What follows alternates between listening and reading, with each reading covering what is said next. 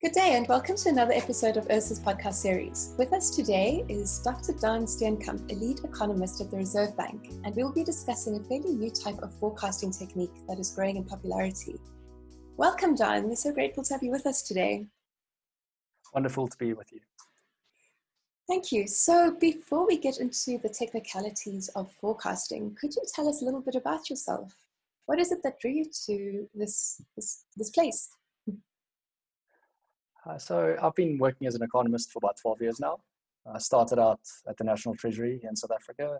Uh, then I moved to the Reserve Bank of New Zealand. And um, I'm currently working at the Reserve Bank here.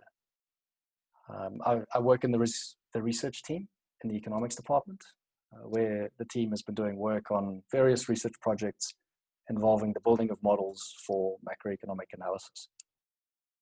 I find forecasting interesting because understanding how the economy is evolving and what it means for the future is very challenging. And the great thing about this kind of work is that it is our job to keep learning. So it's a fascinating ongoing challenge. Yeah, I think it's um, one of the age-old um, elixirs they, that people, you know, the alchemists, they look at turning things to gold. And I think if we have that certainty in the future, it can make our decision making so much easier and if we look at the past six months, especially with this whole COVID pandemic, there has been more uncertainty than ever, which I imagine must make forecasting exceptionally challenging. That's exactly right. Um, the amount of uncertainty around our point forecasts has increased dramatically since the COVID shock. And the COVID shock is, has been so dramatic and so unusual that relationships in the economy have almost certainly changed and it's very difficult to know how persistent these changes will be. Yes. So the Reserve Bank uses a number of different models for forecasting purposes today, and you mentioned the point forecasts as one. And today we're going to be discussing a suite of models used to nowcast GDP. And for the listeners, um, we'll be referring to a bunch of slides, which you will you may have already noticed are on the website. Um, but Daan, could you tell us a little bit more about nowcasting? What is it? So, central banks have to assess the current state of the economy, but our GDP data, which describes the level of economic activity, is only available with a lag. So, if we want to understand the current state of the economy, we have to nowcast current GDP using available data. Okay. So the difference between nowcasting and forecasting is that nowcasting is the prediction of the present, uh, whereas forecasting is forecasting the future. Um, and forecasting typically involves the use of structural models, so models that describe the structure of the economy and often include analyst judgment. Nowcasting models are very often based on statistical techniques especially ones that draw on large sets of data, uh, some of which will have different frequencies. So it'll be either daily, monthly, quarterly type of data. Uh, and some of uh, these series will have different publication lags. Okay. And so how is this then different to the sort of the forecasting and how do you actually determine where the economy is at right now? There surely there must be some kind of a lag um, or there could you tell us briefly about that methodology? So if you go to the slides you'll see that we use um, model nowcasts from nine different model classes including machine learning methods and mixed frequency approaches. And what we do is we compare the nowcasts so the forecasts of current GDP to our official Reserve Bank forecasts, as well as those um, from market analysts. And the benefits of using a suite of models like this for forecasting is that some frameworks will be better than others at picking up changes um, in the economy. And so we can put more weight on such frameworks when making forecasts in this type of environment. Uh, and we've certainly seen a lot of increase in the amount of disagreement between different models um, in our uh, nowcasts over the last couple of quarters. Um, okay. And so what we do in the paper um, is we compare the forecast accuracy of these frameworks and we show some of the uh, the benefits to practitioners of using uh, a large number of models uh, over time, uh, both because they can inform our longer term forecasts about because we have a good starting point for our forecasts, um, as well as our ability to understand what's happening in the economy. Um, and so our narratives about um, what is driving changes in economic activity. Okay. So you mentioned this model suite, and I'm interested, how did you choose which models actually went into this model suite? Could you tell, tell us a little bit more about that? So in part, we wanted to use models that uh, are very different and incorporate different data. Okay. So we have some simple statistical techniques that only use uh, GDP, so our univariate models, because they are often used as benchmarks um, to, to assess uh, other frameworks against. Then we also have some uh, more complex techniques, such as machine learning models that uh, uh can draw on a large number of series and can accommodate um, series with different frequencies. Um, and uh, we also use um, some some model classes that have been shown in the literature to be effective at um, at, at for for nowcasting purposes. So we use um, some um, some dynamic factor models that extract um, that summarize the information content from a, a, large number of series in a way that can be easily interpreted. Okay with all these models that form the suite of models, do some perform better than others? And why is it useful to include all of these different models? So different models perform differently um, at different times, and different models also use different data sets. So if you went, if you go to slide 11 on the slide pack, you can see a comparison of the performance of different models and different combinations of models uh, relative to our official forecasts and uh, statistical benchmark models.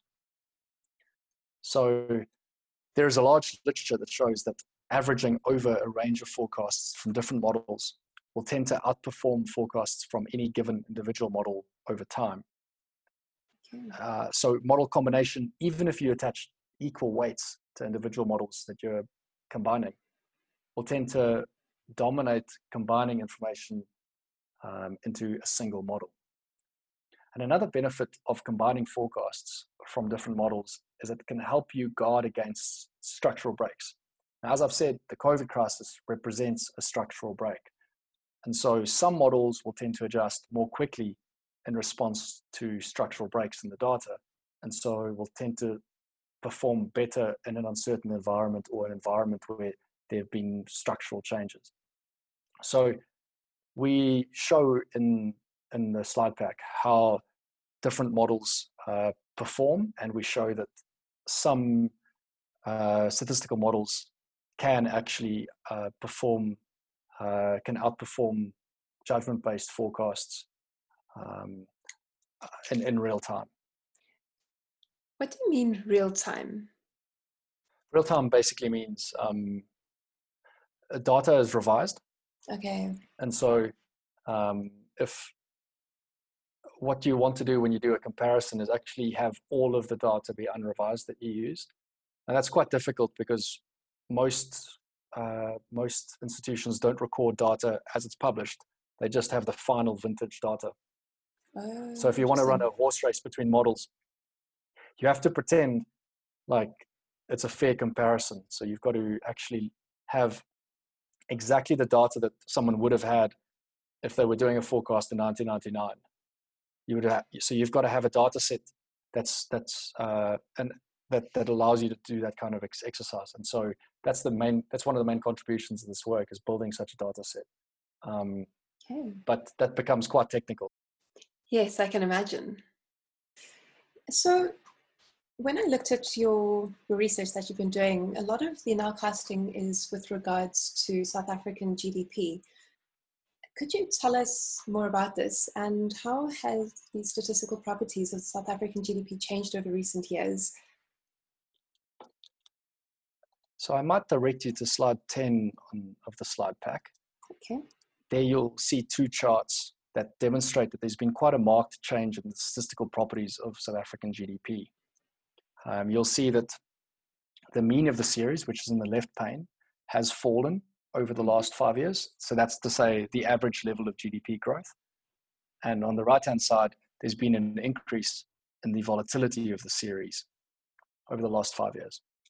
Uh, we would argue that it's really important to use statistical techniques to uncover changes in the statistical properties of a series that you're trying to forecast because it can allow you to develop models that take these characteristics into account so that you can better model the mm-hmm. dynamics of, of the series in question.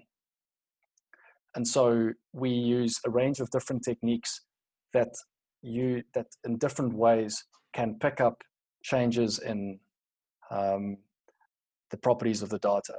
Um, and we demonstrate how the relative performance of different models has changed over time. So you mentioned that you use a large suite of models and that it's fully automated.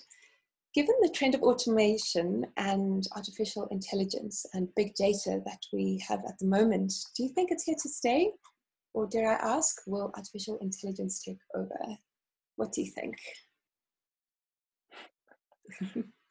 uh, so what we've shown in, uh, in this work is that one can automate repetitive tasks like updating models and reporting their forecasts.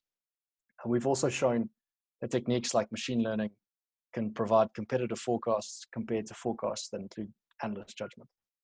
But there are a lot of problems associated with the use of big data for statistical analysis and macro forecasting. And as a result, standard macroeconomic approaches tend to outperform big data methodologies in a lot of economic applications. However, big data techniques will improve over time, and new data sets are becoming available to researchers and policymakers all the time. So it will be interesting to see just how things change in the coming years. And certainly, there are already economic applications where robots can replace economists just as we've shown in our automation of our nowcasting models. So in a couple of years, uh, even these forecasts uh, may be uh, automated. Wow. Just as we mentioned, the importance of adapting, I think um, that is the, the new quotient, adaptability quotient, which um, will determine our success. So please keep, keep it up. Great, thank you, Daan. Is there anything else you would like to say to our listeners? I think this has been really insightful. No, just thank you for the opportunity to discuss our work with you.